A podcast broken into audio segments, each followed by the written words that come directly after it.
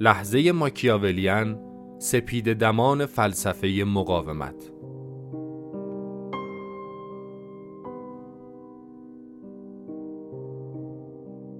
مدرس دکتر فعاد حبیبی.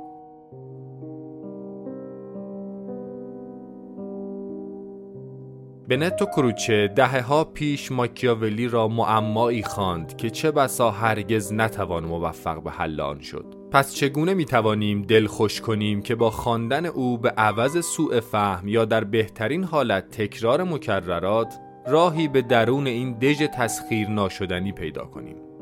آیا سخنی مانده که درباره ماکیاولی گفته نشده باشد؟ آیا جز وصف او در مقامهای شناخته شده ای چون پیشگام علوم سیاسی مدرن نظریه پرداز مسلحت دولت مبتکر جدایی سیاست از اخلاقیات و غیره برای شناخت او امکان دیگری در دسترس داریم؟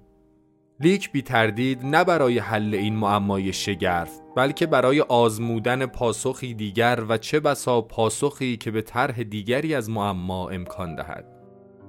بر این اساس شاید بهترین و پرمایه ترین روی کرد به ماکیاولی همانی است که خود وی در پرداختن به مسائل در پیش می‌گیرد یعنی رئالیسم دیسوتوپیایی خانش دقیق و وسواسی امر موجود به قصد ردیابی و کشف امکانات زایش و آفرینش امر نو در سطح درون ماندگار هستی موجود. بر این اساس ماکیاولی نام لحظه تاریخی و کم نظیری است که ناگه در پیوستار سیر طولانی اندیشه سیاسی مسلط قسمی کجروی در مسیر مستقیم اتمها رخ می دهد و جریانی بدی و نیرومند از تفکر آغاز می شود. جریانی که هرچند زیرزمینی، مطرود و حاشیه‌ای مانده اما بی تردید همان ویرتو قدرت برسازنده و کار زنده است که همواره تنها امکان آفرینش امر نو و هستی جدید به شمار می رود. لذا در اینجا قصد داریم با نهایت احتیاط و آگاهی از توان اندک خیش و گردابی چنین حائل به خطر تأمل در باب این لحظه، این چرخش، این پیچش، این گسست و به تعبیر آلتوسر این بارانی تن دهیم که امید داریم نه فقط به رویش مواجهه جدی با ماکیاولی مجال دهد بلکه باب تجربه مواجهاتی دیگر، چرخشهایی دیگر و بارانهایی دیگر را به روی ما بگشاید.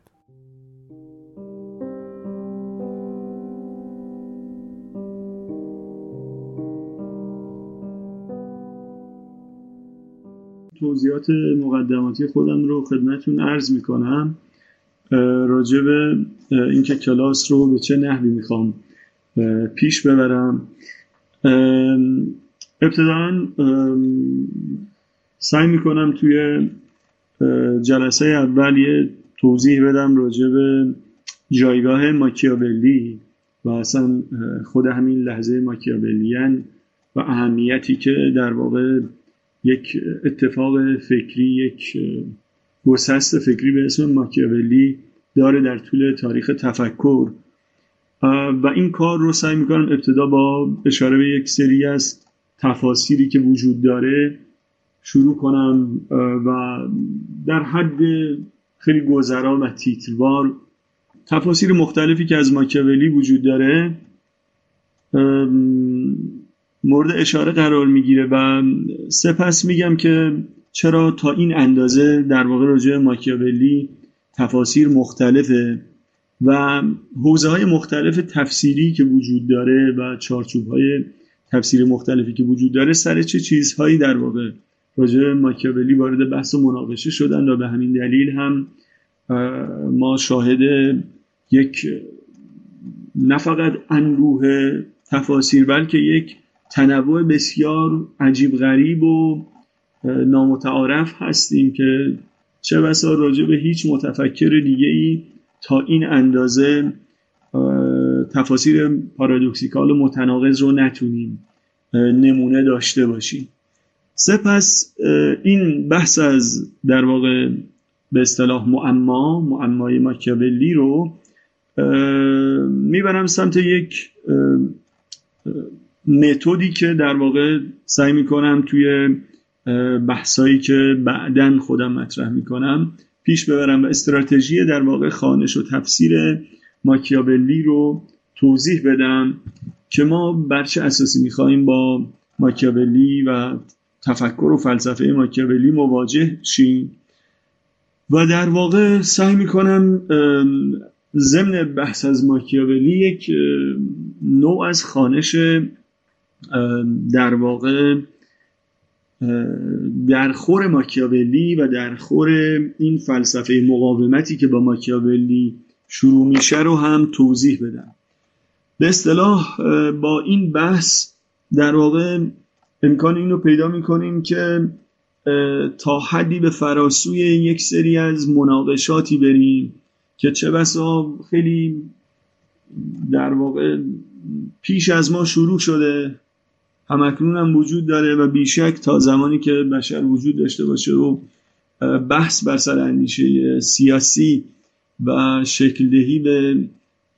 یک سامان سیاسی پایدار حالا چه به نام دولت باشه چه پسا دولت باشه ماکیاولی همواره مطرح خواهد بود. ولی در واقع سعی می‌کنم از مجرای بحث ماکیاولی راجع به یک نوعی از خانش هم صحبت بکنم که اصلا شاید کمک کنه به ما که به فراسوی این جدال های رایج راجع به تفسیر و خانش بریم که به احتمال بسیار هیچگاه هم به نتیجه نخواهد رسید. حتما شما دوستانی که بیشتر پیگیری کردید و منظرهای مختلف رو به ماکیاولی و دیدگاه ماکیاولی از حالا کسانی که ماکیاولی رو خیلی دست راستی و خیلی ملی گرایانه تفسیر می‌کنن تا کسانی که خانش های لیبرالی و جمهوری خواهانه دارن و دیگر خانش ها حتما با این آشنا هستید. چه بسا کسی بپرسه که خب برچه اساسی ما مدعی این هستیم که خانشی که الان ارائه میدیم مزیت یا برتری داره به دیگر خانش ها چه این بحثی که راجع به تفسیر خانش در واقع متن مطرح می‌کنم شاید اصلا سوال رو به یه نحوی به یه مسیر دیگه بره که اصلا وارد این مناقشه بی سرانجام نریم. و بعد بر اساس همون در واقع توضیح خیلی مختصری که راجع به دوره دادم می‌خوام راجع به بر اساس مفهوم بسیار محوری و اساسی اتصال یا کانجانکچر راجع به اتصالی صحبت کنم که ماکیاولی درش در واقع به مسابقه یک لحظه گسست یک لحظه چرخش در یک مسیر طولانی تفکر سیاسی از پیش از میلاد مسیح تا قرن پونزدهم و در واقع اوایل صده شونزدهم تا این نقطه ما می‌تونیم یک پیوستار رو ترسیم کنیم که حتی بعد از ماکیاولی ادامه پیدا می‌کنه با وجود گسست هایی مثل ماکیاولی و اسپینوزا و بعدتر مارکس و توی زمان معاصر کسای دیگه. در واقع یه توضیح می‌خوام راجع به این اتصال بدم و بگم که چگونه این عناصر مختلفی که از پیش وجود دارن هم زمینه رو در واقع برای برآمدن اون فلسفه مسلط مدرنیته فراهم می‌کنه که به شکلهای مختلف از مجرای دکارت و هابز و کانت و هگل تا زمان معاصر ادامه پیدا می‌کنه. هم اینکه چطور خود همین اتصال اجازه میده به یک لحظه گسست یا شرایط رو به نحوی فراهم می‌کنه برای زایش یک نوعی از فلسفه مقاومت که اقراق نیست. اگه بگیم که نظیری پیش از خودش در تاریخ نداشته. این رو بعدا سعی می‌کنیم مستدل کنیم. این ادعا رو که ماکیاولی به معنای واقعی معلم اول فلسفه مقاومته و هیچ سلفی هیچ نیای فکری رو نمیشه برای ماکیاولی واقعا نشون داد و نمی‌خوایم من به واقع اصلا این رو این تذکر رو میدم در واقع بعضی موقع که به این شکل صحبت می‌کنیم راجع به ماکیاولی و اسپینوزا و بداعت و ابتکار اینها تصور گاهی بر اینه که داریم یک شخصی رو بالا می‌کشیم یا ستایش می‌کنیم یا یک تمجید در واقع فنتور و ناشی از شیفتگیه خب سعی می‌کنیم توی این کلاس ها این رو به شکل مستدل نشون بدیم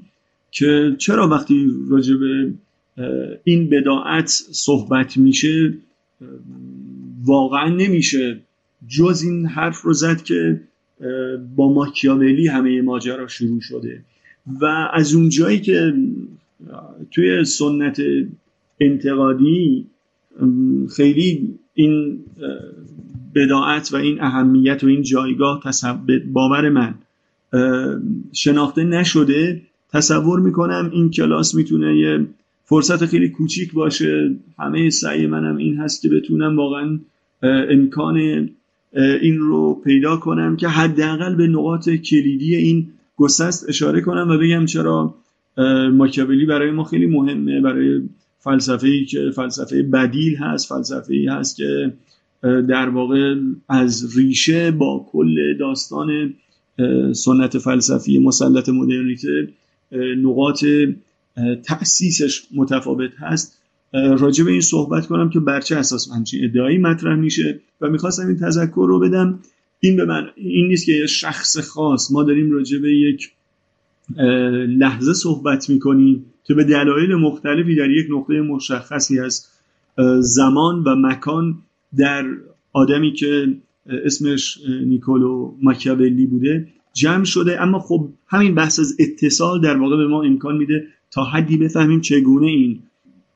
عناصر سیاسی، فکری، فرهنگی، اجتماعی و خانوادگی و فردی بستری فراهم می‌کنه برای این لحظه کلیدی و اساسی گوسه است و از اون طرف با رفتن سمت مفهوم کلینامن یا انحراف در اتم ها که توی فلسفه اتمیسم هست و بعدا من حتما راجع بهش صحبت می‌کنم و بهش اشاره می‌کنم چگونه با وجود اینکه همه اینها رو ما می‌خونیم یعنی می‌فهمیم در چه بستر سیاسی فکری فرهنگی اجتماعی خانوادگی و فردی شخصی به نام ماکیاولی پرورش پیدا می‌کنه و در یک زمانی شروع به نوشتن و نگاشتن متونی می‌کنه که امروزه بهشون ما رجوع می‌کنیم و همچنان متون معاصر و زندگی هستش. چرا با وجود همه اینها؟ چرا با وجود همه این در واقع عناصر با وجود همه این توضیحات باز هم آنچه که به نام اندیشه ماکیاولی اتفاق میفته یک اتفاق بدی و در واقع بدون پیشینه است و به همین دلیل هم چیزی جز خود همون مفهوم کلینامه نمی‌تونه توضیح بده یعنی یک در واقع به اصطلاح چرخشی یک کجروی در یک اتم که به ناگه یک مسیری رو یک مسیر کاملا بدی رو آغاز می‌کنه. و بعد از اون سعی می‌کنم راجع به خود اون نقطه گسسته صحبت کنم. یعنی راجع به اون کلینامن که چی هست؟ این نقطه گسستی که در واقع به نام ماکیاولی اتفاق میفته. چی هست که اون درون اون اتصال یک مسیر دیگه ای رو در واقع در پیش می‌گیره؟ معلفه های این کلینامن چیه؟ خب اینو توی جلسه اول توضیح میدم. توی جلسه دوم سعی می‌کنم با توجه به کارهایی که در طول سالهای اخیر انجام دادم و ترجمه ها و علایقی که داشتم خب طبعا زاویه دید من همون خانشی هست که یک سنت ایتالیایی فرانسوی در واقع پشت اون قرار داره کسایی مثل فیلیپو دلوکزه ویتوریو مورفینو و چند نفر دیگه. حالا پشت اینها طبعا کسایی مثل آلتوسر آنتونیو نگری و اینها هم قرار می‌گیرن. ولی در واقع از اونجایی که شاید برداشت من راجع به کلاس این هست که چه بسا ما ترکیبی از دوستان رو داشته باشیم کسایی که خوانندگان و علاقمندان حرفه‌ای تر هستن تا کسایی که اصلا چه بسا یک دانش کلی و مقدماتی راجع به آلتوسر راجع به ببخشید ماکیاولی داشته باشن. من یه بحثی رو در واقع پیش می‌برم بر اساس همون کتاب فلسفه سیاسی ماکیاولی دلوکزه. یعنی در واقع کتاب کتابی که دلوکزه داره خیلی کتاب روشن و ساده و روانی هست به فلسفه سیاسی ماکیاولی. و کتاب های مختلف ماکیاولی رو توضیح میده ایده های اصلیش رو. و بعدا هم سنت های تفسیری از زمان درگذشت ماکیاولی تا تقریبا همین زمانه معاصر. ولی خب اگه دوستان خوانده باشن کتاب رو همون ابتدا توضیح میده دلوکزه که در واقع کتاب بر اساس یک حذف تعمدی مکتب کمبریج و یک تفسیر بسیار قدرتمند از ماکیاولی که تفسیر جمهوری خواهانه است و کسایی مثل پوکاک و اسکینر بارون چهرهای کلیدیش هستن در واقع کتاب بدون در واقع توجه به این سنت که سنت بسیار قدرتمندی هم هست توی فلسفه سیاسی معاصر بحثاش رو پیش می‌بره. من در واقع برای اینکه هم یک سنت کلیدی رو باهاش تا حدودی آشنا بشیم هم خلأ در واقع بحث دلوتزه رو پوشش بدم توی جلسه دوم به تفسیر کوینتین اسکینر می‌پردازم. یکی از چهره های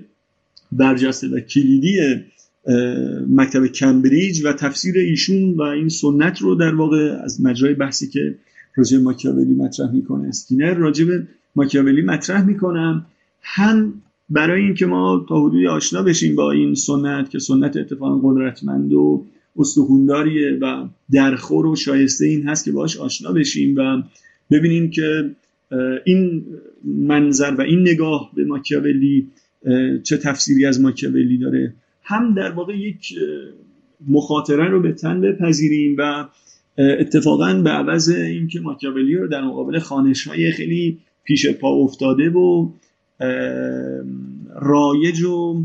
مبتزلی که خب همه تقریبا باهاش آشنا هستن و در واقع فرو میکاه ماکیاولی رو به یک نوعی از ماکیاولیسم خام و پیش پا افتاده تفسیر خودمون رو با یه رقیب جدی وارد چالش کنیم و تنه بزنیم به یک تفسیری که در عین حال خیلی به ما و تفسیر ایتالیایی فرانسوی نزدیکتره به نسبت خیلی از تفاسیر دیگه. پایه خیلی قدرتمندی داره از گاهی حتی به خود اسپینوزا این رو نسبت میدن ولی خب حالا خواهیم دید که خیلی بیشتر به روسو برمیگرده و یک تفسیر جمهوری خواهانه و آزادی خواهانه از ماکیاولی ارائه میده. هم تفسیر در واقع نامتعارفیه هم تفسیر پیچیده هم از اونجایی که طبعا به ماکیاولی به عنوان معلم آزادی نگاه می‌کنه خیلی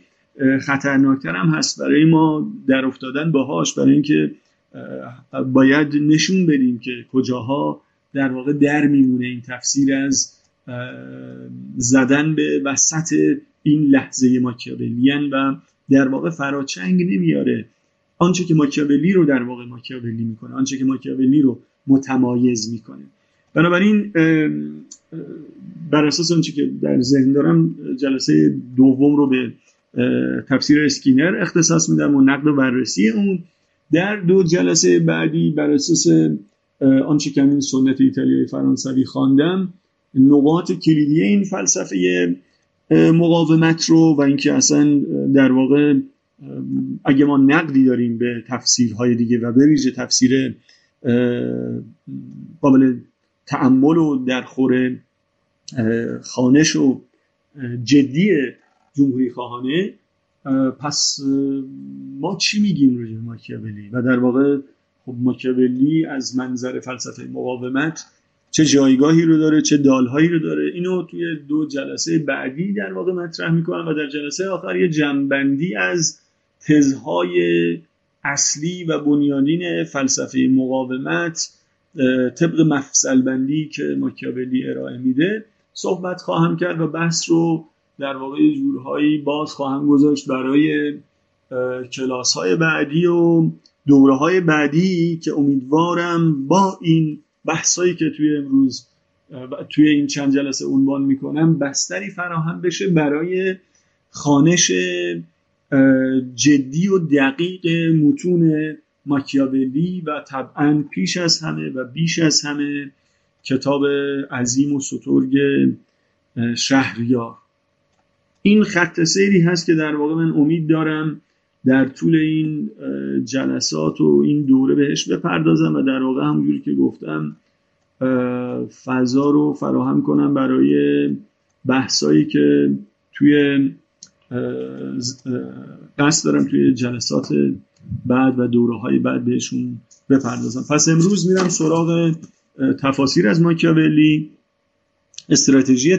تفسیری خاص خودمون و اتصال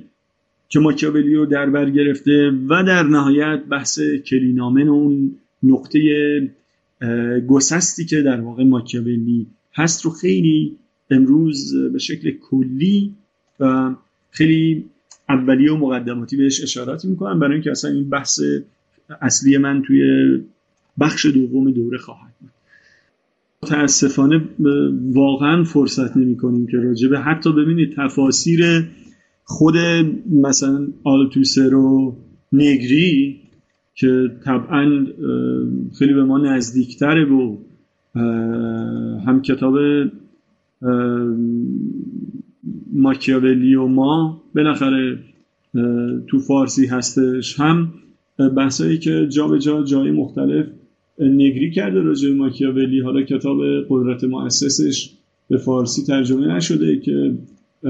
بیش از هر جایی و متمرکزتر از هر جایی راجع ماکیاولی نگری صحبت کرده. حتی این تفاسیر رو هم فکر نمی کنم وقت بکنیم توی این دوره اولی که در واقع فقط می‌خوایم ماکیاولی رو توضیح بدیم و سراغ خیلی تفاسیر مختلف نمیریم. این تفسیر جمهوری خواهانه هم به نظرم همونجوری که گفتم بیشتر برای پر کردن اون خلایی بود که کتاب فلسفه سیاسی ماکیاولی آشکارا خود دلوکزه با یه هدف کاملا مشخص و مستدری که میگه به علت اون خلا من در واقع این رو میگم که چون اصلا بحثای ما در ادامه در واقع کاملا به هم مرتبطه که اصلا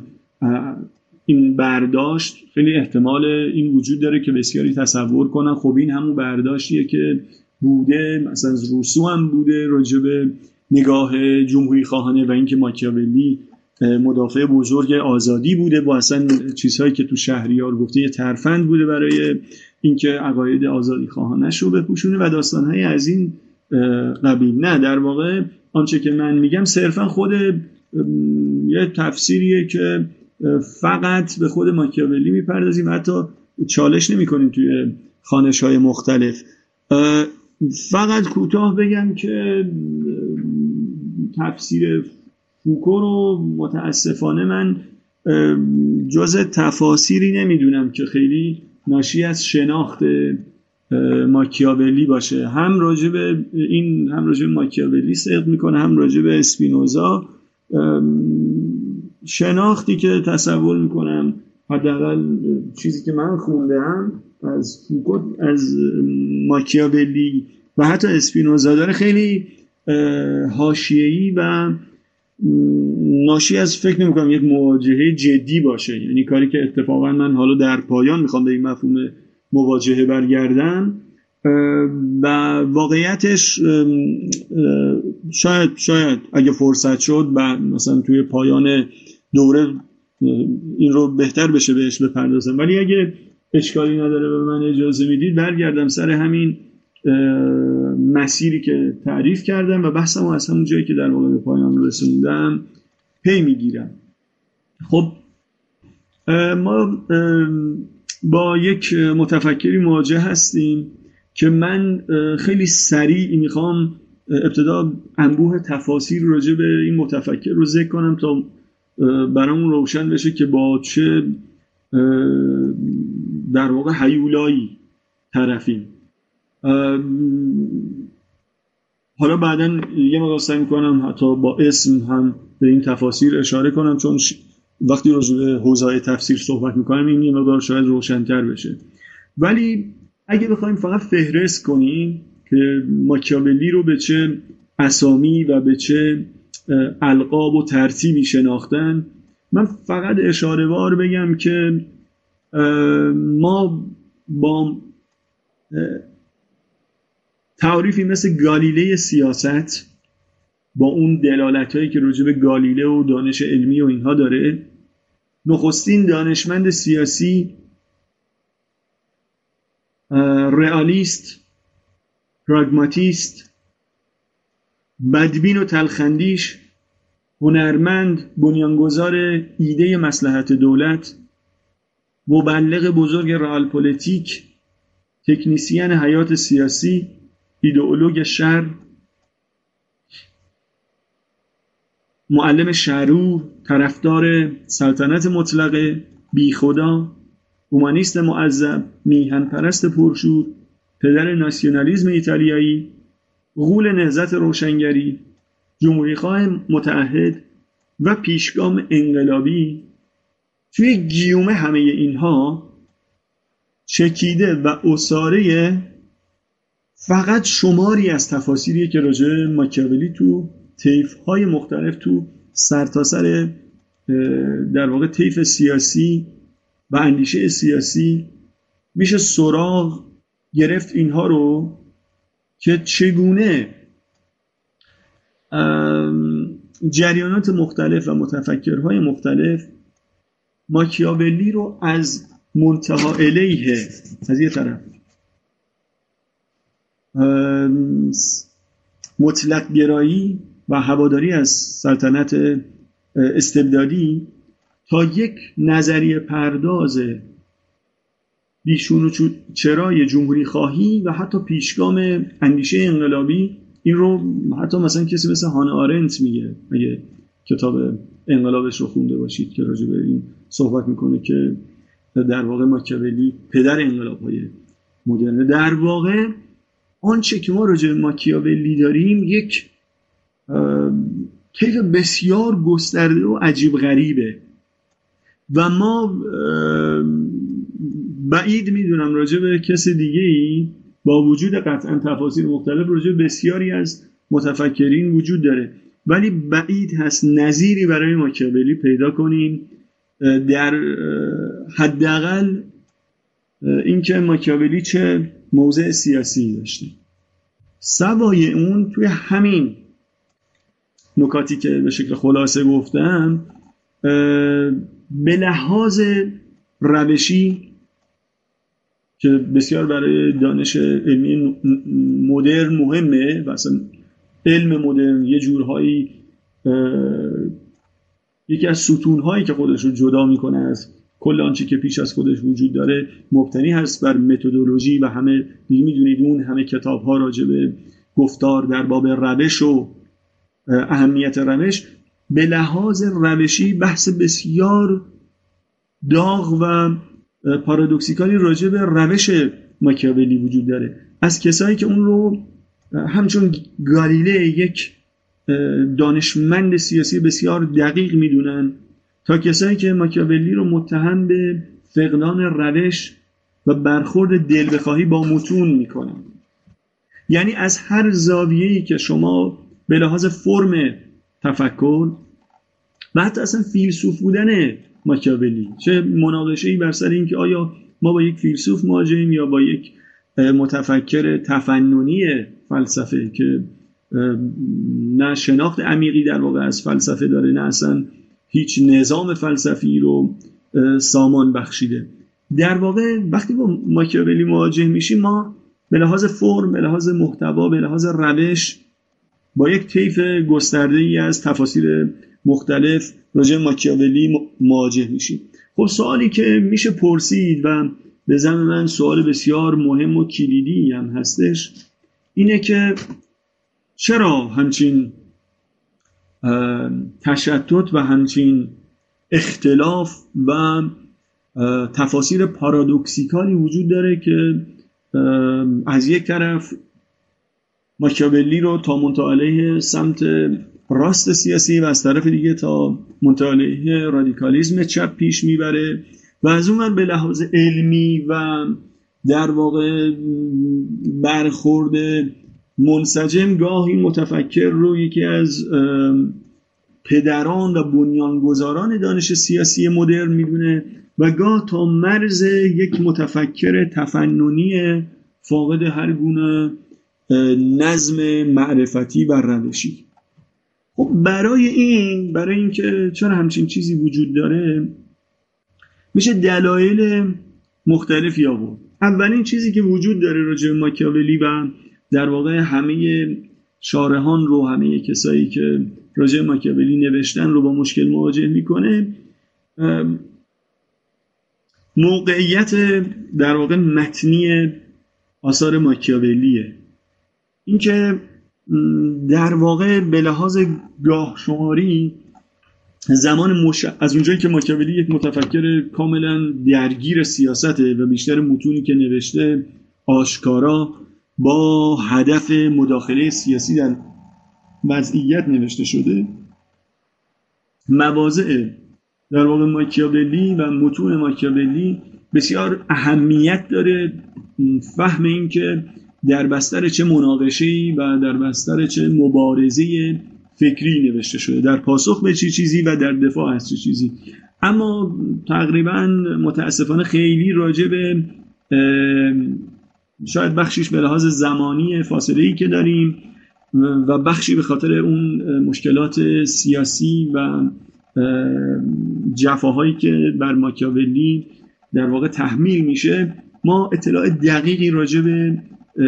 زمان این متون نداریم. اما خب بدیهیه که این نمی‌تونه خیلی دلیل مهمی باشه بخصوص حداقل برای دیدگاه هایی که خیلی به این نوع از دیالکتیک متن و بافت که طبعا دیدگاه ما هم هست بعدا توضیح میدن بها نمیدن و در واقع تو متن رو بر فراسوی زمان یک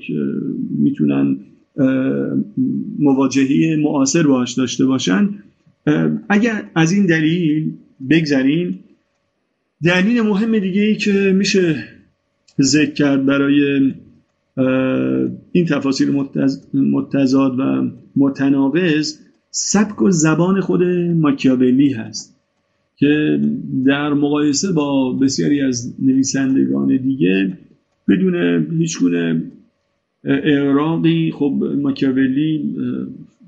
خیلی ساده حداقل در مقایسه فرض کنید با کسایی مثل ما حالا کسایی که بلافاصله بعد از خودش تو دوره مدرن نوشتن مثل دکارت مثل هابز اسپینوزا در واقع سبک بلاغی ماکیاولی خیلی استعاری تره خیلی ادبی تره خیلی به ادبیات و به زبان غیر مستقیم استفاده از مثال ها و تشبیه هایی که امکان تفاسیر مختلف رو باز می‌ذاره و خب فاصله بسیار آشکار و زیادی داره با اون سبک و سیاق هندسی که مثلا کسی مثل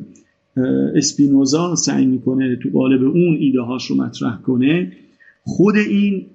باعث شده که متون به شدت تفسیر بردار باشن و زمینه رو کاملا فراهم می‌کنه برای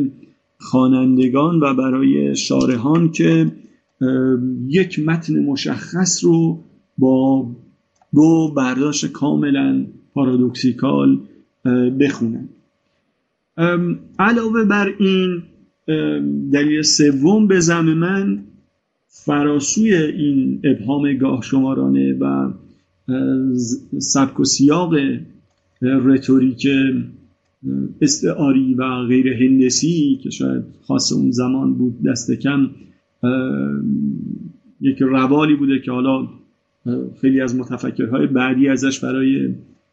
بیان واضح و دقیق استدلال هاشون استفاده کردن مواضع متضاد خود ماکیاولیه. یعنی در خود مواضع حتی شما وقتی از صد رتوریک هم عبور می‌کنید توی در واقع جایی که دیگه استدلال شروع میشه جایی که کاملا آشکاره که چه استدلالی مطرح میشه شما توی متون مختلف ماکیاولی مواضع کاملا متضادی رو یا دست کم در نگاه اول مواضع کاملا متضادی رو می‌بینید. خود این دامن زده به تفاسیر مختلف. حالا دو تا تفسیر خیلی برجسته و مهمی که وجود داره و خیلی اتفاقا بحث برانگیز. یکی همین بحث تفسیر سلطنت طلب بودن یا جمهوری خواه بودن ماکیاولیه که یا باعث شده که شارهان از یک ماکیاولی که مواضعش رو عوض می‌کنه صحبت کنن یا از ماکیاولی که بسته به اوضاع موضعش رو به نسبت وضعیت دگرگون می‌کنه یا حتی ماکیاولی که نمی‌تونه خودش رو در قامت یک متفکر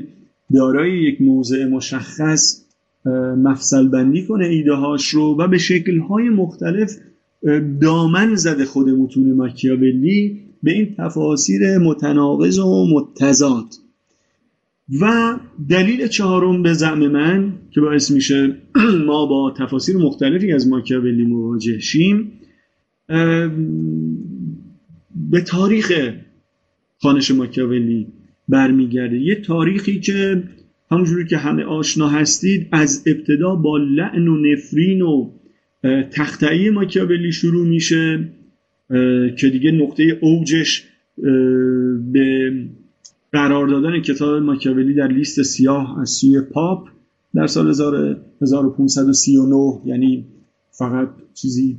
حدود ده سال بعد از مرگ ماکیاولی و رواج تصویر معلم شرور ناسه شرور شهریاران از ماکیاولی برای چیزی حدود دست کم یک قرن و حتی بیشتر ورود این تصویر از ماکیاولی. اگه دوستان یاگو شخصیت شکسپیر رو خونده باشن حتی وارد ادبیات میشه به عنوان در نه فقط ایتالیا به فرانسه انگلستان و سر اروپا این چهره صادر میشه این تفسیر. حالا بعدا بهش اشاره می‌کنم بازم. و با خونده شدن انتشار و خونده شدن کتاب گفتارها کاملا از یک ماکیاولی دیگه رونمایی میشه توسط انقلابیون فرانسه و متفکرهای اصل روشنگری مثل روسو و از همون ابتدا ما دو تا خط سیر به لحاظ سیاسی کاملا ضد هم رو داریم. از یک طرف یک ماکیاولی شر توجیهگر حالا ابتداعا متهم به توجیهگر گناه و خطا و چنان که کاردینال, کاردینال پول در 1539 میگه راجب شهریار که کتاب راهنمای شیطانه ابتدا خیلی اخلاقیاتی ولی بعدا به عنوان نظریه پرداز و تئوریسین همون چیزی که امروزه در واقع رایش این شهر از ماکیاولی هست. یعنی هدف وسیله رو توجیه می‌کنه که بسیار هم اصلا انقدر رواج و انقدر گسترده است که شما توی سطح اتفاقا روشن فکران و حتی کسایی که در واقع میشه توی آکادمی فعالیت می‌کنن اگه چیزی راجع ماکیاولی نخونده باشن جدا ناخداگاه دوباره همین رو توی حتی متون می‌تونید ببینید. همین اتفاقا یکی از چیزهایی که بعدا راجبه اگه همین سوال خاطرمون باشه راجبه خانش فوکو می‌تونیم برگردیم و نشون بدیم چه میزان این تصویر اولیه که از ماکیاولی این تصویر دوپاره کاملا متناقض از ماکیاولی دامن می‌زنه به این خانش های متضاد. خب اگه ما برگردیم به دور خود بس من فکر می‌کنم به حوزه های تفسیری که اتفاق افتاده اگه نگاه کنیم می‌بینیم که دلایلی که من ذکر کردم تا چه اندازه می‌تونه توضیح بده. چرا ما با یک انبوه از تفاسیر کاملا متناقض و پارادوکسیکال مواجهیم. خب یکیش همونجوری که گفتم روش و متد ماکیاولیه. که دامن زده به بحث راجبه این که اصلا ما با چه کسی مواجهیم. از یه طرف کسایی مثل کاسیرر که حالا چهره برجسته این افراد رنوده و کسای دیگه ماکیاولی رو یک تکنیسین ابژکتیویست یا عینیگرا می‌دونن که بدون هیچ گونه جانبداری عاطفی بدون هیچ گونه درگیر شدن به داوری پیشینی به آنالیز میدان سیاست می‌پردازه. و به همین خاطر ما یک کسایی رو داریم که ماکیاولی رو همجور که گفتم به عنوان گالیله سیاست معرفی می‌کنن. به خاطر شیوه سیاسی تحلیل سیاسی که ماکیاولی ارائه میده. اما از اون طرف کسایی مثل آنگلو ماکیاولی رو اتفاقا یه کسی می‌دونن که به لحاظ شیوه تفسیر و تحلیل اینا رو هم کاملا با فکت بحث می‌کنن. میشه حالا گفتم بعدها اگه بخصوص برگردیم و شهریار رو بخونیم برای هر دوی اینها اتفاقا فکت هست که کاملا مثل یک هنرمند پرشور داره به میدان سیاست نگاه می‌کنه. و اتفاقا اون دقت علمی که باید یک دانشمند سیاسی داشته باشه یک دغدغه‌ای که باید داشته باشه حالا نقطه اوجش همه دوستانی که شهریار رو خوندن فصل 26 معروف کتاب شهریاره اتفاقا راجع این صحبت می‌کنن که نقطه اوج این شاهکار دقیقا خلاف همه آن چیزی که راجع ماکیاولی به مسابه دانشمند سیاسی صحبت میشه. خب این یکی از حوزه که به شدت هم دامن زده به تفاسیر مختلف هم می‌تونه نشون بده که همجور که مدعی شدم خود متن زاینده و فراهم کننده بستر برای این تفاسیر بوده. خب حتما همه تصدیق می‌کنید یکی از چیزهای کلیدی و اصلی که باعث این تفاسیر متضاد شده. رابطه یا نسبت سیاست و اخلاقه. چیزی که تقریبا دیگه ما با ماکیاولی می‌شناسیم. و همونجور که گفتم مثلا بلا فاصله پس از اولین انتشار کتاب شهریار پس از مرگ ماکیاولی این تفسیر از ماکیاولی رواج پیدا می‌کنه. حالا کاردینال اون موقع یا پاپ اون موقع ایتالیا بعدها نویسنده به اسم ژانتیه که نویسنده فرانسویه و در واقع شرحی که از آرای ماکیاولی میده بیش از هر چیزی منبع کل تصویریه که از ماکیاولی وجود داره در دهه ها و صده های بعدی بخصوص توی فرانسه و انگلستان و اون تصویری که از ماکیاولی به عنوان یک مشاور فاقد هر گونه اخلاقیات شهریاران ادامه پیدا می‌کنه. حتما با کتاب آنتی ماکیاولی فریدریش کبیر آشنا هستید و حتی تا کسی مثل لو اشتروس که یک فیلسوف بسیار جدی و قابل تعمل صده بیستم هست هم پیش میاد این متهم کردن ماکیاولی به ترویج آموزه توجیه وسیله به اتکای هدف. یعنی اتفاقا این رابطه سیاست و اخلاق با وجود اینکه ما میگیم خیلی مبتزل و پیش پا افتاده و ایناست متفکرهای بزرگ و جدی مثل لوشتراس هم پشتش هست و اینا معاصر هم هستن. دقیقا سر همین رابطه سیاست و اخلاق ما مثلا کسی مثل کروچه رو داریم که اتفاقا برعکس مدعیه که ماکیاولی به هیچ وجه ضد اخلاق نیست بلکه اونجوری که خودش میگه یک اومانیست معذبه که کاری که در واقع می‌کنه نه نفی اخلاقیات بلکه نشون میده که بین وسایل اخلاقی و اهداف سیاسی چنان ناسازگاری وجود داره که چاره ای نیست که ما توی میدان سیاست چاره ای نداریم جز اینکه بی توجه به این دغدغه ها و اصول اخلاقی دست به عمل بزنیم. و در واقع تا جایی پیش میره که اصلا ماکیاولی رو به عنوان نظریه پرداز خداینی سیاست مطرح می‌کنیم که چیزیه که حالا ما اتفاقا این هم یکی از اون نکاتیه که دوست دارم بعدها بهش اشاره کنم و برگردم و مثلا به نقد این بپردازم. ما واقعا ماکیاولی نظریه پرداز خداینی سیاسته و این میره تا جایی که مثلا کسی مثل ماینکه که اونم از فیلسوفای جدی هستش که راجع ماکیاولی صحبت کرده ماکیاولی رو تا جایگاه نظریه پرداز و تئوریسین بزرگ رال پولیتیک و نظریه مسلحت دولت پیش می‌بره. ولی دقیقا بازم عکس این کسایی هستن که میگن اتفاقا ماکیاولی هیچ بداعت حالا با نقد ماکیاولی ها یعنی هدفشون این نیست که از ماکیاولی دفاع کنن. میگن که اصلا ایده مسلحت دولت و این نکاتی که به ماکیاولی نسبت داده شده در دوره قرون وسطای متأخر بسیار رایج بوده و اصلا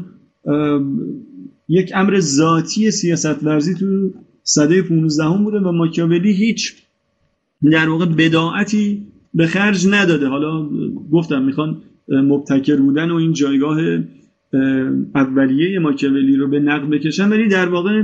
به نحوی ماکیاولی رو از این اتهام نظریه پرداز مسلحت دولت با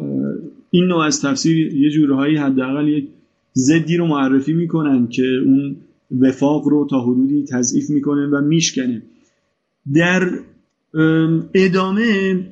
ما مثلا همین بحث اخلاق کسایی رو داریم مثل مثلا آیزای برلین که بازم راجع به این صحبت می‌کنن که نه اتفاقا ماکیاولی نه ضد اخلاق بلکه یک نوعی از اخلاق متفاوت. جرومینو که در همین راستا قرار می‌گیره که از شارهان دیگه در راستای این تفسیری که برلین مطرح می‌کنه راجع به دو نوع از اخلاق صحبت می‌کنه. اخلاق مسئولیت و اخلاق نیات. و میگه ماکیاولی منتقد اخلاق نیات علیه اخلاق مسئولیت یا اخلاق پیامت ها نیست بلکه اتفاقا کسیه که مدافع امر اخلاقیه ولی امر اخلاقی رو چیزی می‌دونه که بر اساس پیامدش سنجیده میشه. بازم میشه صحبت کرد کسی مثلا مثل ساسو ماکیاولی رو کسی می‌دونه که به لحاظ اخلاقی کاملا خونساست هیچ گونه تعهد خاصی رو تقبل نمی‌کنه موضع ماکیاولی و صرفا ماکیاولی رو یک شارح و تحلیلگر قدرت می‌دونه. بنابراین می‌بینید که اون اگه سوای شیوه به مبحث رابطه سیاست و اخلاق که به ویژه از دل قرون وسطا داره میاد بیرون ماکیاولی درسته ما به واقع سلطه یا اوجگیری رونسانس رو داریم یا اوج رونسانس رو داریم در اون دوره. ولی خب تتمه تفکر قرون وسطایی وجود داره و به یه نحوی میشه گفت که اخلاقیات یک فرا روایت فرا گفتمانیه که نه فقط در اون دوره بلکه هنوز هم بر فراز بسیاری از تحلیل ها و تفسیرها قرار داره و اصلا سر اینکه نسبت اخلاق و سیاست چی هست هنوز هم صحبته و خود این موضعی که ماکیاولی سر سیاست می‌گیره و برخوردی که داره با بسیاری از آنچه که اصول مسلم اخلاقی تصور میشه به ویژه تو کتاب شهریار دامن زننده هستش به این تفاسیر مختلف. حالا آخرین چیزی که می‌خوام بگم در این رابطه که فضا رو برای تفاسیر مختلف فراهم می‌کنه مفاهیمیه که ماکیاولی استفاده می‌کنه. مفاهیم مثل ویرتو مثل فورتونا مثل حقیقت مؤثر. خود حالا مفاهیم حاشیه‌ای دیگه هم داره ولی خود همین چند تا مفهوم که هم ریشه داره توی گذشته هم میشه براش نسب فکری و تاریخی پیدا کرد. هم ماکیاولی در دست ماکیاولی یک شکل متفاوت و بدیعی پیدا می‌کنه. خود اینها بازم زمین ساز این تفاسیر و جدال ها و جنگ و گریس ها بر سر ماکیاولی هستن. و خب اینا رو می‌خوام بیارم سر اینکه به حق کروچه زمانی راجع به معمای ماکیاولی صحبت کرد. معمایی که چه بسا هیچگاه حل نخواهد شد به هیچ وجه حرف بیراه و حرف در واقع پرتی زده نشده. اگه بگیم که ماها که بماند که به قول شاعر نقطه پرگار هم نیستیم بزرگانی که راجع ماکیاولی هم کار کردن و راجبش نوشتن و زندگیشون رو گذاشتن و توان عظیم فکری و بالاخره نهادی که درش هستن و نیروهایی که اطراف داشتن و سر این صرف کردن که در واقع شرحی از ماکیاولی به دست بدن نتونستن در واقع فراسوی افزودن یک لایه دیگه به این معما و پیچش دیگه در این معما نتونستن کاری بکنن. خب این حداقل به ما کمک می‌کنه با فروتنی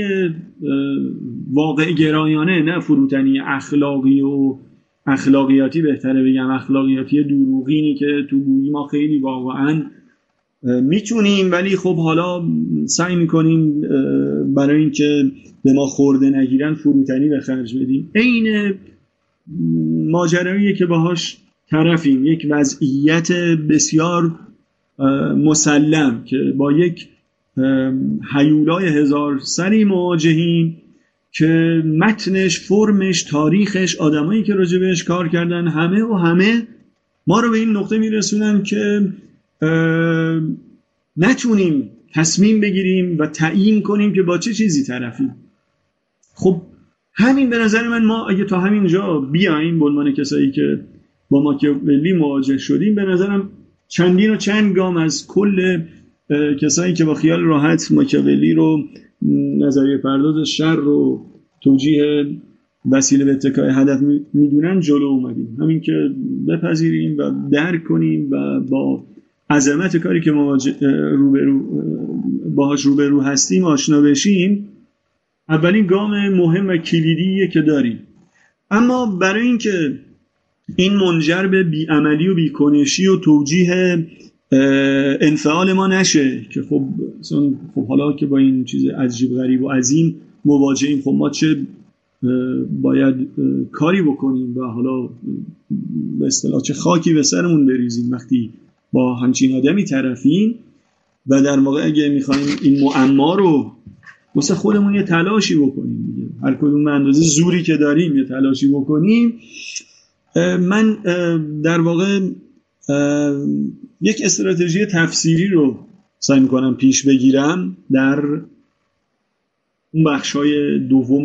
دوره که الان بهش اشاره می‌کنم. هرچند روش شاید درست این کار این هستش که همانند خود این بزرگان همانند این معلم ها ما به عوض بحثای روش شناسی که این عادت بدیه که یا عادت رایجیه که آکادمی به ما یاد داده. در طول خود بحثا روش رو در واقع روشن کنیم. ولی خب این عادت بد آکادمیک شاید این خوبی رو داشته باشه که به مخاطب و به همسفری که داریم که کدوم از شما دوستان یا کسایی که بعدا به این بحثا گوش میدن این کمکی که می‌تونه بکنه اینه که دیگه ماجرا رو پیچیده تر از آنی که هست حداقل نمی‌کنه و می‌تونه مثل اون ریسمان آریادنه اون نخی که توی لابیرنت کمک می‌کنه به ما که ببینیم مثلا داریم به چه مسیری پیش میریم بهمون کمک کنه که خب وسط این همه تفسیر ما در واقع به چه نخی وصلی ما از چه طریقی می‌خوایم حداقل چند قدمی رو پیش بریم یا چند گام و مرحله ای رو پیش بریم. این استراتژی تفسیری این رو من از در واقع دولوز گرفتم ایده اصلی این استراتژی تفسیری رو. استراتژی که فراسوی این تقسیمات اکادمیک میره طبعا از همون ابتدا روشنه که من هیچ نسبتی با این تقسیم بندی های رشته های آکادمیک خب خودم ندارم. بحث اصلا ماکیاولی هم خوشبختانه اجازه این رو نمیده. اگه شما تقریبا رجوع کنی یکی از دلایلی که اتفاقا با وجود اهمیت ماکیاولی توی زبان فارسی توی اندیشه سیاسی تو ایران خیلی کسی سراغ ماکیاولی نمیره اینه که اون وسط هاست و خوشبختانه خیلی متولی و متصدی نداره. خیلی آره من کوتاه توی پرانتز بگم یادم هست اخیرا یک جایی تماس گرفته بود یادم نیست دقیقا ماکیاولی آه یه جایی بود. آره. خیلی جای راجع ماکیاولی و گفتن که ما می‌خوایم که با شما صحبت کنیم. بعد گفتم خب بالا چرا من این همه بالاخره آدم هستش؟ گفتن که والا ما با خیلی جاها و خیلی نهادها و خیلی دپارتمان ها تماس گرفتیم. با جایی که دپارتمان های فلسفه تماس گرفتیم. گفتن ماکیاولی فیلسوف نیست ماکیاولی اندیشمند سیاسیه. با اونا تماس گرفتیم اونا هم گفتن نه ماکیاولی اندیشمند سیاسی نیست و ما چیزی راجبش نمی‌دونیم یا اصلا برامون مهم نیستش. خوشبختانه خود ماکیاولی حداقل تو جامعه ما این امکان رو داده که ما این تقسیمات آکادمیک رو بذاریم کنار و به جای این دست خانش هایی که حالا توی دانشگاه ها انجام می‌گیره و خیلی شسته رفته و همون ابتدا خانش نمی‌دونم فرمالیستی و خانش نمی‌دونم چی چی و اینا. یه خانشی رو در واقع من الهام گرفتم از یکی از جستارهای دولوز که اسمش رو گذاشتم یا حالا از خود همون دولوزه ولی خانش ماشینی یا ماشینی کردن متون که دولوز راجع در واقع نیچه صحبت می‌کنه و ابتداعا میگه که وقتی ما یک سری از باید خوندن متون رو مثل مثل همین گروهی که ما هستیم مثل قایق راندن با همدیگه در نظر بگیریم. قایق راندنی که افراد انرژیاشون رو به اشتراک می‌ذارن فراسوی قراردادها و نهادها و در واقع با هدف اینکه یک به یک رانش انحرافی به یک مسیری بریم که چه بسا پیشتر کسی نرفته. این من رو به یاد اون بحث آلتوسر هم میندازه اون اشارات همیشگیش به سفر و در پیش گرفتن بازم به خود ماکیاولی برمیگرده به در پیش گرفتن راه های نرفته راه های بکر و به ویژه آلتوسر به چیز دقیقا اشاره می‌کنه به اروپایی هایی که می‌رفتن در این دوره به افریقا و می‌زدن به دل جنگل و به ویژه رودخانه هایی که نمی‌دونستن به کجا ختم میشه. قایقی میساختن و نمی‌دونستن که آیا اون طرف آبشاری هست که اینها درش سقوط می‌کنن نابود میشن یا به یک سرزمین جدید. اتفاقا دولوز هم جنبش قلم رو زدایی از تفاسیر پیشین رو با همین استعاره قایق راندن و امکان اینکه یک رانش انحرافی یک مسیری گوشوده بشه که تا پیشتر از این چه بسا کسی به اون سمت نرفته. این نوع از خانشه در واقع ماشینی دولوز برای نیچه این رو استفاده می‌کنه و میگه که اگه می‌خوایم که بفهمیم که نیچه چی میگه منظور نیچه چیه باید نیرویی رو پیدا کنیم که به آن چیزی که نیچه میگه معنا بده. بذارید از خود اون جستار دقیقا نقل کنم که میگه نیچه میگه که اگر می‌خواهید بدانید منظورم چیست نیرویی را بیابید که به آنچه می‌گویم معنا میبخشد و در صورت نیاز معنایی جدید. متن را به آن نیرو متصل کنید. حالا اینکه این نیرو چیه؟ واقعا اصلا این همون چیزیه که به نظرم تو بخشای آخر این دوره سعی می‌کنم صحبت کنم که متن نیرویی که متن ماکیاولی رو می‌تونیم بهش وصل کنیم و معنای جدید بهش بدیم چی هست و طبعا این نیرو هم از دل خود متن میاد بیرون هم از دل امر معاصر میاد بیرون و ماکیاولی رو معاصر ما می‌کنه. دولوز میگه که اصلا مسئله خیلی بر سر این که مثلا نیچه واقعی ماکیاولی واقعی اصلا این دغدغه ها نیست. این دغدغه ها خیلی راه به این معنای جدید و این قلم رو زدایی و این سرزمین های جدید نخواهد بود چیزی که می‌تونه ما رو کمک کنه برای یافتن معنای جدید و اینکه همونجوری که گفتم تو این لابیرنت بتونیم دو گام پیشتر بریم دو تا پیچ بیشتر رو بتونیم حداقل برای خودمون در حد وسع و توان خودمون انجام بدیم. ماشینی کردنه. ماشینی کردن همین همین یافتن اون نیروی خارجی که در واقع میشه از خلال اون یک سیلانی از انرژی رو به وجود آورد. به همین خاطر من سعی می‌کنم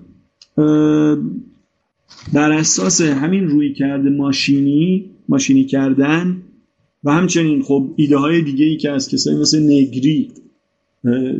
که خودش از بزرگترین معلمان تاریخ فلسفه هست با نوشتن کتاب های جدی و مهمی راجبه کانت، هگل، دکارت، اسپینوزا و دیگران تلفیقی از ایده های دولوز و در واقع نگری. من رو به این سمت راند که از یک استراتژی تفسیری صحبت کنم که همونجوری که گفتم منتهی میشه به ماشینی کردن متن وصل کردن متن به یک نیروی که از دل متن میاد بیرون ولی خب معنای جدیدی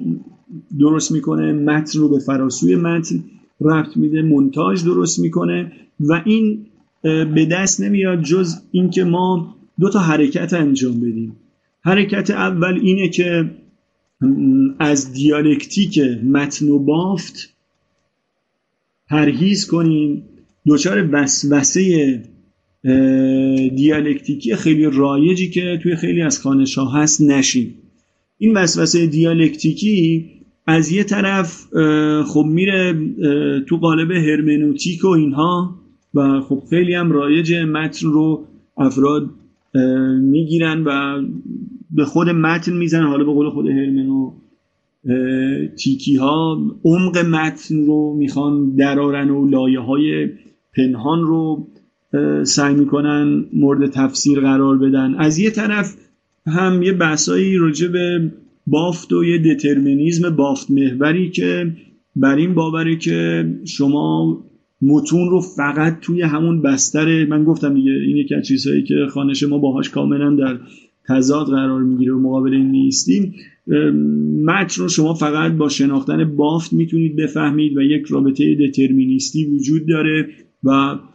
تاکید زیادی انرژی زیادی سر این می‌ذاره که کل دقایق یک متن یا ایده و فلسفه رو بتونه ربط بده به اون بستر خاصی که درش به وجود اومده. چه این انرژی که سر خود متن و متن کاوی و هرمنوتیک متن اتفاق میفته چه این دترمینیزم بافت محور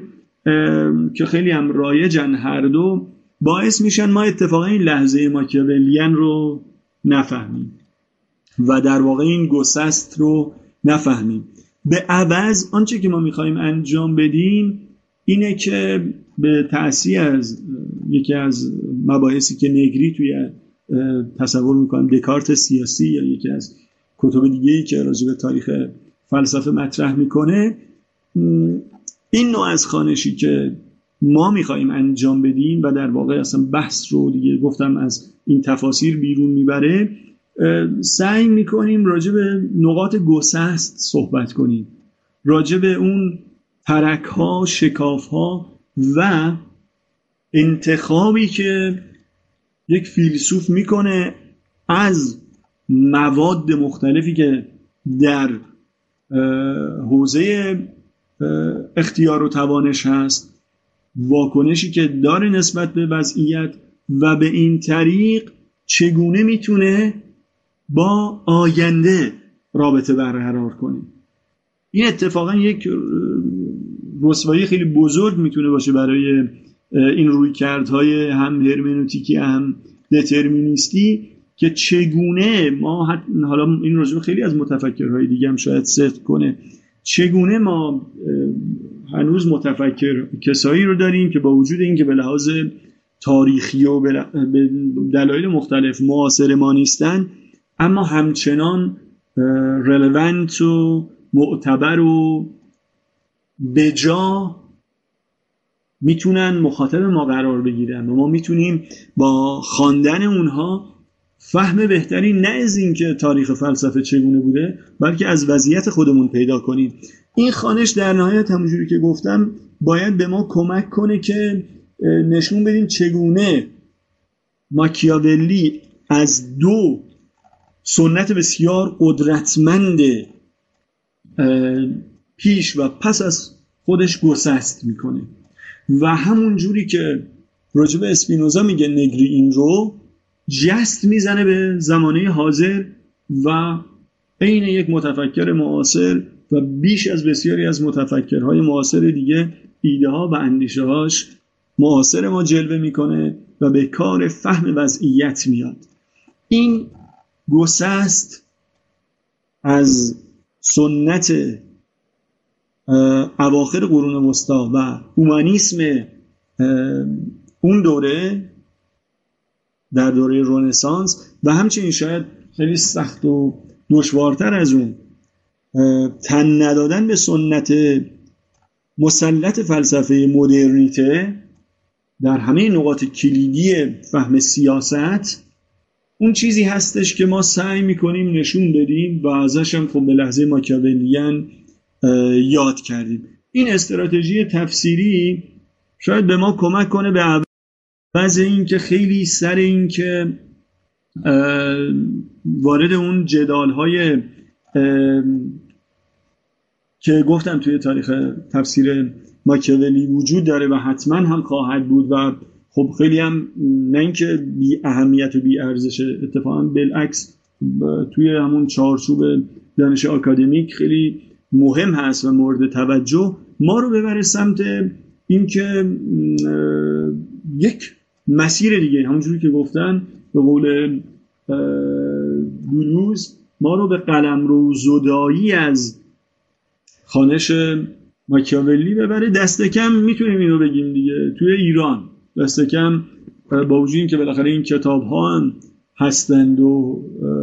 منتشر شدن ولی چه بسا این دوره کمک کنه؟ خب یک سری از مخاطب های دیگه ای هم وارد این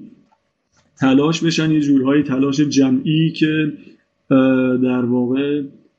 الان شاید خود این کلاس یکی از نمودهاش باشه یکی از گام های یه مقدار جمعی ترش به نسبت کارهای پیشین که ترجمه های فردی و دو نفره و اینا بوده. بنابراین این اون استراتژی است که ما در واقع در پیش گرفتیم برای اینکه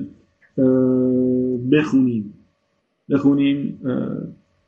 ماکیاولی رو به شیوهی تا حدود زیادی متفاوت با اون استراتژی های تفسیری و خانشی که خیلی رایجه خب به مفهوم اتصال می‌رسم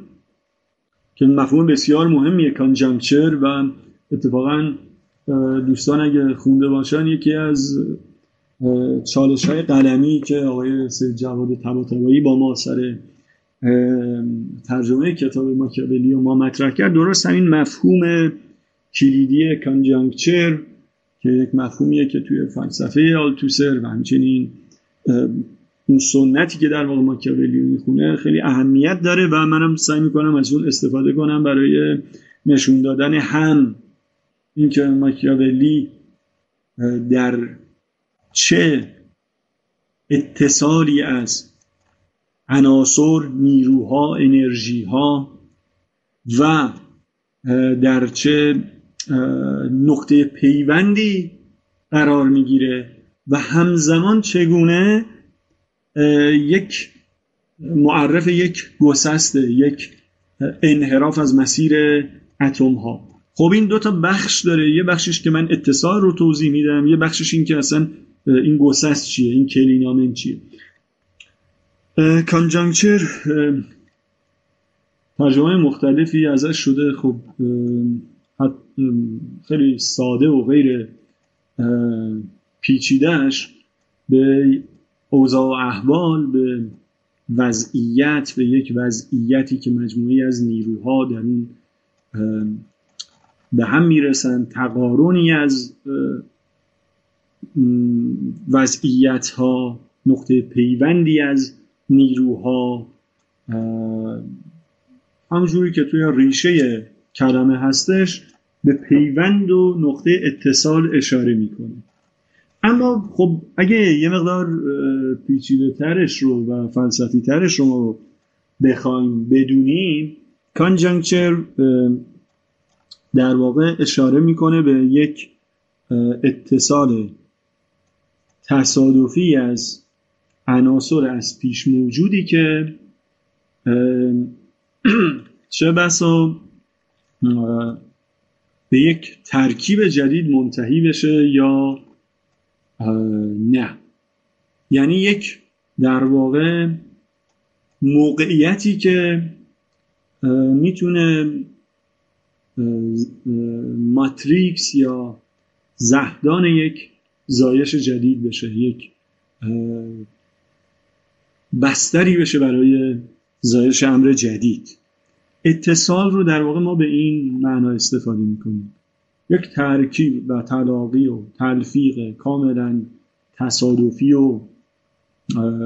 بدون طرح پیشینی از عناصر از پیش موجودی که ممکنه به یک ترکیب جدید منتهی بشه. بدون شک خیلی از جاهای تاریخ رو شما وقتی نگاه کنید این مفهوم راجع بهشون صدق می‌کنه. اما یک لحظاتی در تاریخ هست که ما وقتی از نگاه حداقل رو به پس نگاه می‌کنیم می‌بینیم که به نسبت پیش و پس از خودش یک نقطه گسست و یک لحظه کریتیکال در واقع بوده. چه بسا انسان هایی که درش بودن بهش آگاه بودن و چه بسا نه. ولی به هر حال وقتی از الان به گذشته نگاه می‌کنیم اینها رو به مسابه نقاط گسستی می‌بینیم که با یک بیان تا حدی اقراقامیز تاریخ رو روند رویدادها رو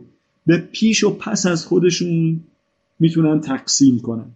اتصال ایتالیای اواخر صده 15 و اوایل صده 16 دقیقا در خور و شایسته این مفهوم دست کم از زاویه مایی که به ماکیاولی علاقه مندیم و به فلسفه مقاومت و به یک سنت بدیلی از فلسفه که با ماکیاولی آغاز میشه. اما این اتصال به لحاظ سیاسی در اون دوره میشه اگه یکم جزئی تر بهش نگاه کنیم میشه در قالب مجموعی از رخدادها اون رو بفهمیم که در واقع ایتالیا رو و اروپای اون دوره و ایتالیا و به ویژه شهر فلورانس رو آماده این نقطه گسست می‌کنه در اروپا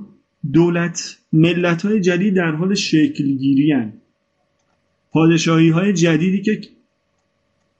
هرچه بیشتر دارن خودشون رو از زیر سلطه کلیسا بیرون می‌برن و در واقع قدرت های جدیدی در صفحه سیاسی اروپا داره شکل می‌گیره که دقیقا همزمان شده با تکه پاره شدن ایتالیا و ضعف مستمر و فزاینده این کشور. که اصلا از دل اینه که کتابی مثل شهریار و تفکری مثل ماکیاولی شکل می‌گیره. از اون بر خود جمهوری فلورانس که با ماجرای خب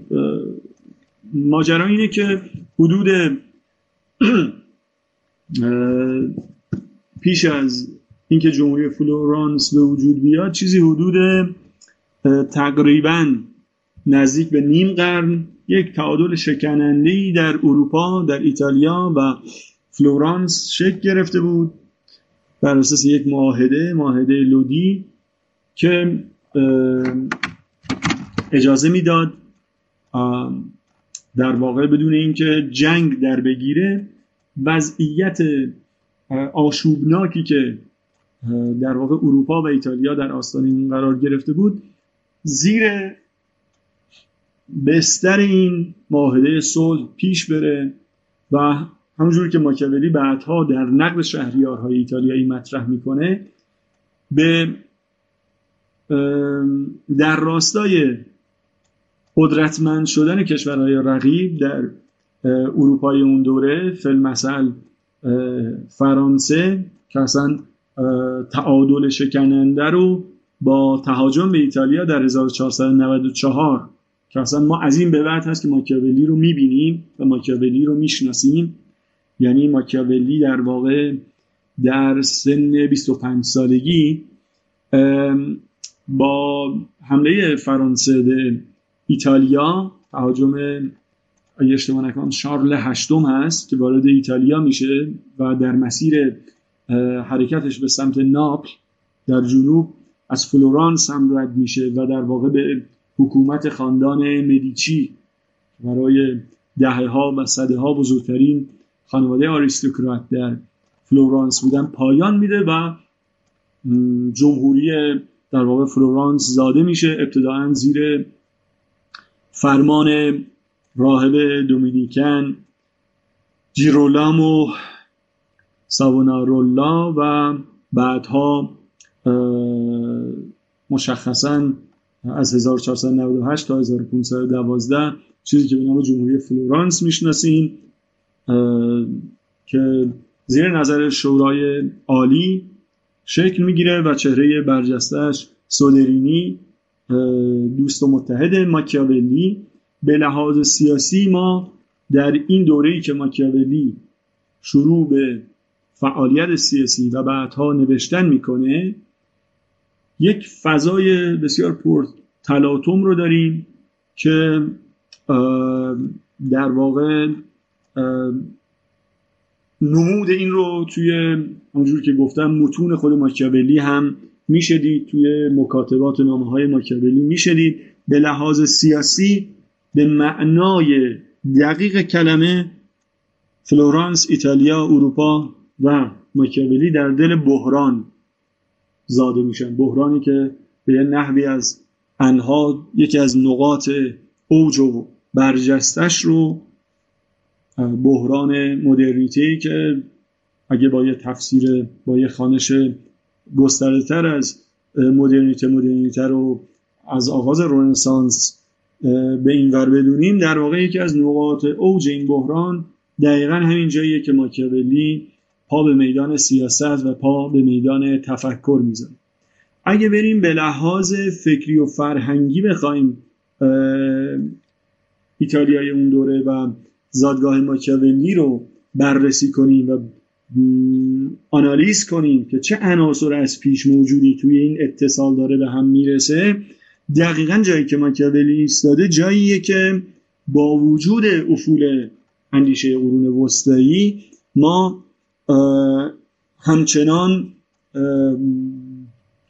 سیطره اخلاقیات گرایی رو داریم و همچنان نگاهی به جهان که و سیاست که با وجود اینکه در عرصه عمل هر چیزی وجود دارد هر چیزی رایج است الا پیروی از اصول اخلاقیات به لحاظ فکری همچنان این اخلاقیات گرایی یکی از قطبهای اصلی تفکر در اون دارو است که بلافاصله هم خب منجر میشه به اون حملاتی حملاتی که به ماکیاولی میشه و برای دهه ها و صده ها هم ادامه میده به سلطه خودش چنان که گفتم حتی تا زمانه معاصر هم به حیات خودش ادامه داده این فراروایت اخلاقیات گرایانه. اما یکی از جریانات فکری و فرهنگی بسیار قدرتمندی که وجود داره همونجوری که اشاره کردیم اومانیزمه. اومانیزم و که به شکل خیلی مشخص بازگشت به کلاسیک ها بازگشت به یونانی ها و رومی هاست و در اون دوره در فضای ایتالیا بسیار رواج داره. هم یکی از چیزهاییه که فضای فکری ایتالیا و فلورانس رو کاملا زیر سیطره خودش داره و حالا وقتی اشاره کنیم به خود زمینه خانوادگی و فردی ماکیاولی می‌بینیم که اصلا در این بستر ماکیاولی بزرگ میشه در خانواده ای که با آموزش های اومانیستی در واقع توی فضای فلورانس شناخته میشن. و از دل همین بازگشت یک افلاتونگرایی خاصی هم نزد روشنفکران و متفکرهای برجسته اون موقع توی فلورانس می‌بینیم که خیلی هم نزد خانواده مدیچی و مدیچی ها جذابیت داره. چرا که ایده فیلسوف شاه رو در واقع مطرح می‌کنن که به یه نحوی می‌تونه ایدئولوژی توجیه سلطه مدیچی ها هم باشه و سنت نگارشی و سنت قلمی بسیار قدرتمندیه که اصلا شما توی بسیاری از دوستان و نزدیکان ماکیاولی و بین نزدیکترین دوستان ماکیاولی این سنت نخبه گرایانه ای که به شدت از آریستوکراسی دفاع می‌کنه و گرچه حالا با یک میزانی از علاقه به روم باستان یونان باستان به اون دوره نگاه می‌کنه اتفاقا خانش و تفسیرش هم از یونان و هم از روم باستان نتیجه نهاییش دفاع از یک نوعی از حکومت نخبگان و فرادستان اشراف و نجباست و حالا بعدها روژه ماکیاولی صحبت می‌کنیم تقریبا از این بابت کاملا جالب و مهمه که بدونیم نزدیکترین افرادی که معلم دوست و طرف مکاتبه ماکیاولی هستن کاملا زیر سیطره این دیسکورس آریستوکراتیک و اشراف سالاری و حالا با یک دوز خاصی از علاقه به باستانی ها و یونانیان و رومی ها و, و همونجور که گفتم با یه تفسیری که در نهایت منتهی میشه به یک تفسیری که کاملا با تفسیر ماکیاولی متفاوته و در واقع این همون چیزیه که ما تو ادامه باید بهش اشاره کنیم وقتی راجع به نقطه گسست صحبت می‌کنیم. و اگه حالا مشخصا راجع به شهریار که بالاخره شهرت ماکیاولی به اون در واقع شهرت عام ماکیاولی نشست کتاب شهریاره و تقریبا گفتارها نتونسته توی افکار عمومی تأثیری بذاره روی این چهره ماکیاولی. سنتی به نام سنت حالا توی فکر کنم ادبیات ما نصیحت الملوک بهش میگن در ادبیات اروپایی سنت آینه شهریاران که کتابهایی بود که متفکران می و در اون به شهریاران و پادشاهان یادآور می شدن که چگونه باید رفتار و عمل کنه که این رفتار و عمل در واقع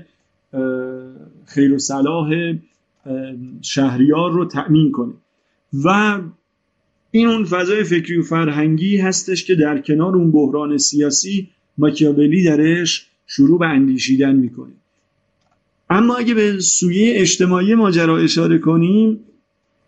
همونجور که گفتم زاده شدن ماکیاولی در مقام یک فیگور عمومی با شورش علیه خاندان مدیچی و ضعف و سستی که نشان میدن در مقابل پادشاه فرانسه شروع میشه. و سر کار اومدن یک حکومت تا حدودی مردمی به رهبری راهب دومینیکن ساونارولا که یک گفتمان بسیار عجیب غریبی رو نمایندگی می‌کنه. حالا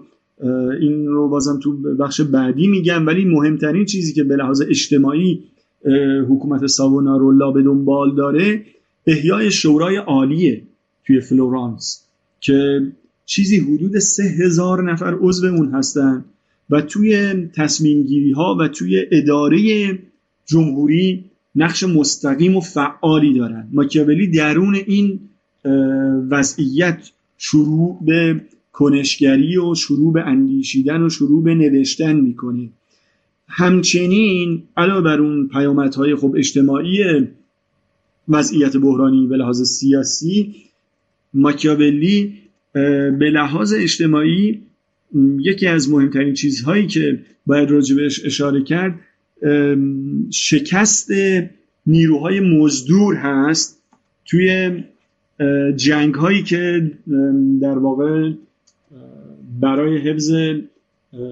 شهرهای تابعه فلورانس اتفاق میفته از سوی نیروهای مزدوری که فلورانس به خدمت گرفته بود و در نتیجه تلاش برای تشکیل اولین میلیشیای مدنی از شهروندان فلورانس. یک جنبش بیش از یک دهه‌ای در فلورانس شکل می‌گیره برای تشکیل میلیشیای مدنی و یه جورهایی خاطره شورش چومپی رو در سده های پیش برای ماکیاولی چنان برجسته می‌کنه که حالا اگه فرصت شد راجع به کتاب تاریخ تواریخ فلورانسی از ماکیاولی صحبت کنیم می‌بینیم که اتفاقا به لحاظ اجتماعی چقدر این جمهوری فلورانس و جنبه های اجتماعی این مسئله برخلاف یا مهمتر از بسیاری از این تفاسیر ایدئالیستی که سعی می‌کنه ماکیاولی رو بر اساس نسب فکری اتفاقا تعریف کنه از این سویه های اجتماعی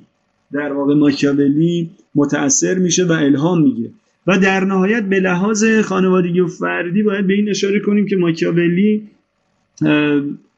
اونجوری که احتمالا می‌دونید پدرش یک حقوقدان بوده که از بچگی ماکیاولی رو میفرسته توی کلاس های مختلف که آموزش ببینه. این آموزش حقوقی یادگیری زبان لاتین تاریخ روم که آموزش رایجی بود البته برای کسایی که می‌خواستن توی حیات سیاسی فلورانس منصبی رو به دست بیارن. این امکان رو برای ماکیاولی فراهم می‌کنه که نزد اساتید اومانیست و برجسته اون دوره فلورانس در دانشگاه فلورانس آموزش ببینه که یکی از اینها در دوره پس از کشتن کشته شدن ساونارولا و جمهوری عمومی فلورانس که شکل می‌گیره اتفاقا به پست دبیر اولیه این جمهوری می‌رسه و بسیاری از شارح ها تصور یا حدس می‌زنن که احتمالا به پیشنهاد آدریانی استاد سابق ماکیاولی همین استاد اومانیست است که ماکیاولی اصلا پستی رو پیدا می‌کنه. بنابراین ما یک طیفی از نقاط و عناصر رو داریم که در نقطه ای از تاریخ از 1494 تا 1512 در قالب جمهوری فلورانس و بعد از اون در قالب بازگشت مدیچی ها تقریبا تا چند ماه پیش از مرگ ماکیاولی تعریف می‌کنه اتصالی رو که ماکیاولی درش هست. این اون اتصالیه که ترکیبی از در واقع عناصر از پیش موجود همزمان. ولی نوع تلفیق اینها نوع در, هم در کنار هم قرار گرفتن اینها همون نقطه کلینامن اون انحراف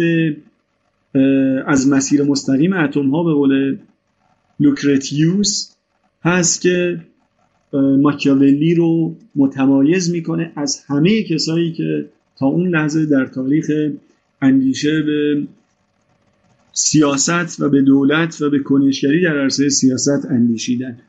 حالا اگه راجع به این کلینامن اتصال رو خیلی خلاصه گفتیم کلینامن صحبت کنیم چه ویژگی هایی داره؟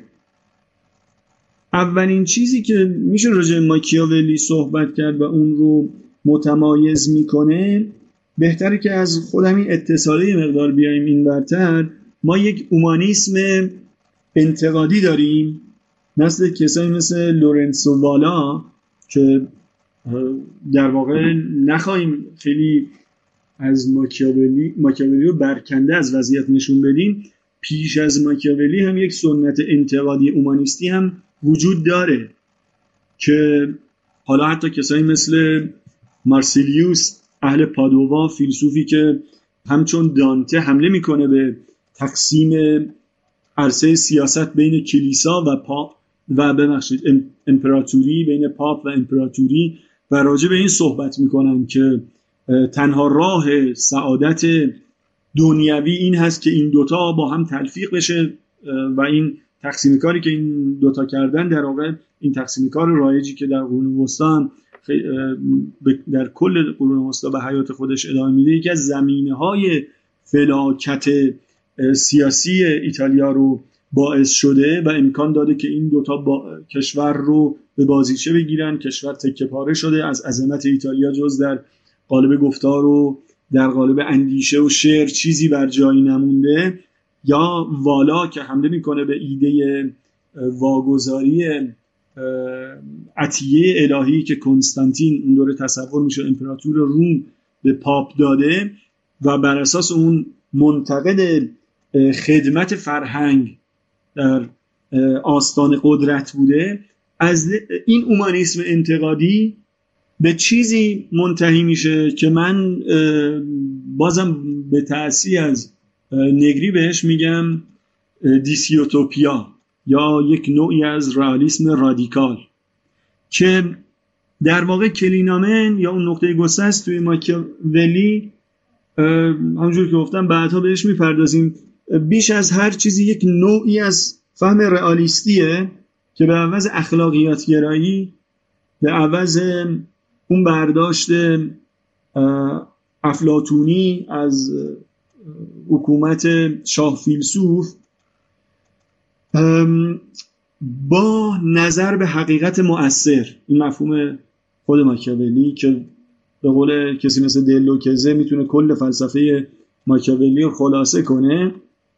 در عین اینکه امر حاضر رو و صرفا امر حاضر رو هدف و غایت تحلیلی خودش قرار میده به توانش ها و گرایش های نهفته در اون به همون اندازه بها میده. این اون چیزیه که اجازه میده ماکیاولی نه دوچار یوتوپیسم بشه نه دوچار اتفاقا اون رئال پلیتیکی که بهش متهمه. یعنی شما یه متنی مثل شهریار رو دارید که همزمان بی نهایت رئالیستی بی نهایت با دقت و موشکافی به میدان سیاست به جنبه های پیچیده خشونت آمیز مکارانه والا و پست اون نگاه می‌کنه و در عین حال شما فصل 26 دارید که تنه به تنه حماسه و شعر می‌زنه. و اتفاقا به قول بازم نه مثلا حالا این سنت تفسیری ما خیلی خیلی از این شاره ها معتقدن خیلی از کسایی که در سنت های دیگه قرار دارن آن دارن و تصدیق می‌کنن که اتفاقا فصل 26 م نتیجه منطقی این روی کرده. این رئالیسم رادیکال یا دیسیوتو پیس اون کلینامنیه که اتفاق میفته اون نقطه گسستیه که اتفاق میفته مسلما همون جوری که مثلا کسایی مثل دلو کزه میگن شما نزد ماکیاولی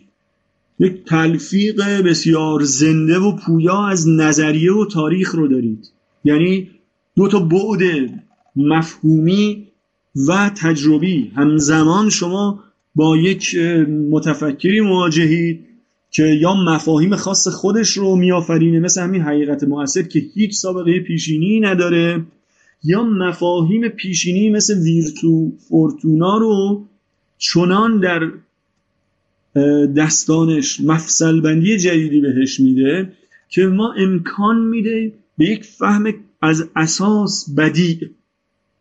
از سیاست دست پیدا کنیم. و جالبیش اینه که این آدم کاملا خداگاهه. یعنی شما توی اول کتاب گفتارها آشکارا اینو میگه توی اول توی پیشگفتار هر دو تا کتاب اصلی هم شهریار هم گفتارها خطاب به لورنزو مدیچی و خطاب به دوستانی که در باغ اوریچلاری در واقع از دوستان ماکیاولی بودن به هر دوی این مخاطبان میگه و اعلام می‌کنه که من راه بدیعی رو در پیش گرفتم و بسیار مهمه که به چیزی که میگم دقت کنید به چیزی که میگم بها بدید برای اینکه مسیری که من در در پیش گرفتم یک راه کاملا بدیه که هیچ سابقه پیشینی نداره. و این بسیار جالبه که این کلینامن این نقطه انحرافی این انحراف در مسیر اتم ها اتفاقا یک یک تصادف محض نیست یا یک سوء تفاهم و سوء تعبیر و یک تفسیر تحمیلی نیست که ما داریم نسبت میدیم به این نام. ما داریم نسبت میدیم به این تفکر و فلسفه. بلکه اتفاقا در خود دل اون بحران و اون وضعیت خود ماکیاولی به این بیش از هر کسی واقفه. و چه بسا همه کسایی که بعد از ماکیاولی اومدن این ادعا خیلی ادعای گذافی ولی بذارید من اینو بگم که واقعا به جز شاید این سنت اخیر تفسیری کسی به این سویه اصلا دقت نکرده. حالا من بعدا توی وقتی تفسیر جمهوری خواهانه رو بحث کردم و نقد کردم وقتی برگشتیم و به اون جنبه نقدش رسیدیم میشه فهمید و میشه اتفاقا این ادعا رو با صدای بلندتری صدای رساتری مطرح کرد که چه بسا تنها کسی که صدای ماکیاولی رو تا همین اخیرا شنیده فقط خودش بوده. این همون چیزیه که آلتوزر بهش میگه تنهایی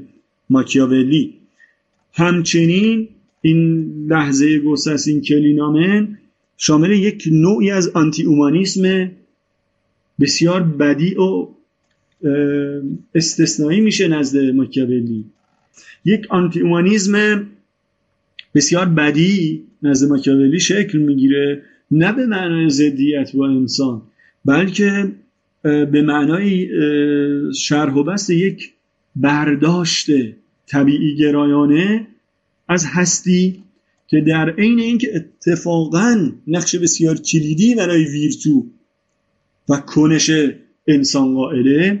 این رو در بستر یک فهم کلی از طبیعت و طبیعی گرایی قرار میده که کاملا با اون سنت رایج در اون زمانه و انواع اقسام اومانیسمی که وجود داشته در تضاده یک ویژگی بازم مهم دیگه این کلینامن اینه که به حیات سیاسی ماکیاولی حیات عملی ماکیاولی که نگاه می‌کنیم با یک تجسم بسیار عجیب غریب و درخشان از یک فیگور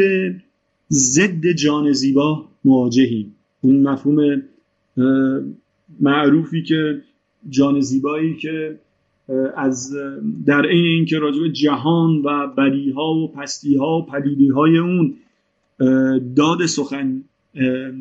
میده ازش فاصله می‌گیره و از اینکه دستانش آلوده بشه عبا داره. ماکیاولی برخلاف این اتفاقا شاید همین چیز اون رو به این سرنوشت دوچار کرد که حتی بعد از اینکه 1512 از حیات سیاسی دور رانده میشه تا لحظه مرگ. این فیگور در اشتیاق بازگشت به صحنه سیاست میکوشه و اگه از اون مفهوم معروف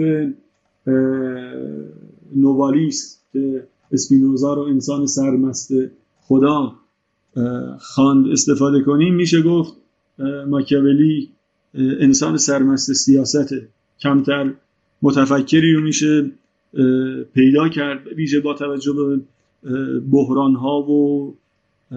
آنگونه که خودش در مقدمه در تقدیمیه شهریار میگه جفاهایی که بخت در حقش روا میداره هیچگاه از سیاست روی بر نمیگردانه و چه درس بزرگی میده به بسیاری از شاید ماهایی که با کوچکترین ناملایمت راجب بدی روزگار و راجب لزوم دست شستن و کناره گرفتن و همین اتخاذ موضع جان زیبا صحبت می‌کنیم و ماکیاولی یک تجسم درخشان و متفاوت از این انسان سرمست سیاست و خسم جان زیباست. و در نهایت باید راجع به این صحبت کرد که مفهوم مواجهه چنان که ویتوریو مورفینو میگه مواجهی که ما قراره با ماکیاولی انجام بدیم. یادمون باشه که مواجهه یک برخوردیه که شانسی برای اون پیشاپیش قائل نیستند کسایی که وضعیت رو می‌شناسن. و زمانی که رخ میده شانس زیادی برای تداوم نداره و زمانی که اندک تداومی پیدا می‌کنه شانسی برای اینکه اثری در پی داشته باشه نداره. با این وجود همه تلاش ما در این دوره این خواهد بود که نه فقط با ماکیاولی به اندازه توان و وسع و قدرتی که داریم و امیدوارم به کمک هم قدرت بیشتری کسب کنیم شانسی داشته باشیم برای اینکه مواجهی با ماکیاولی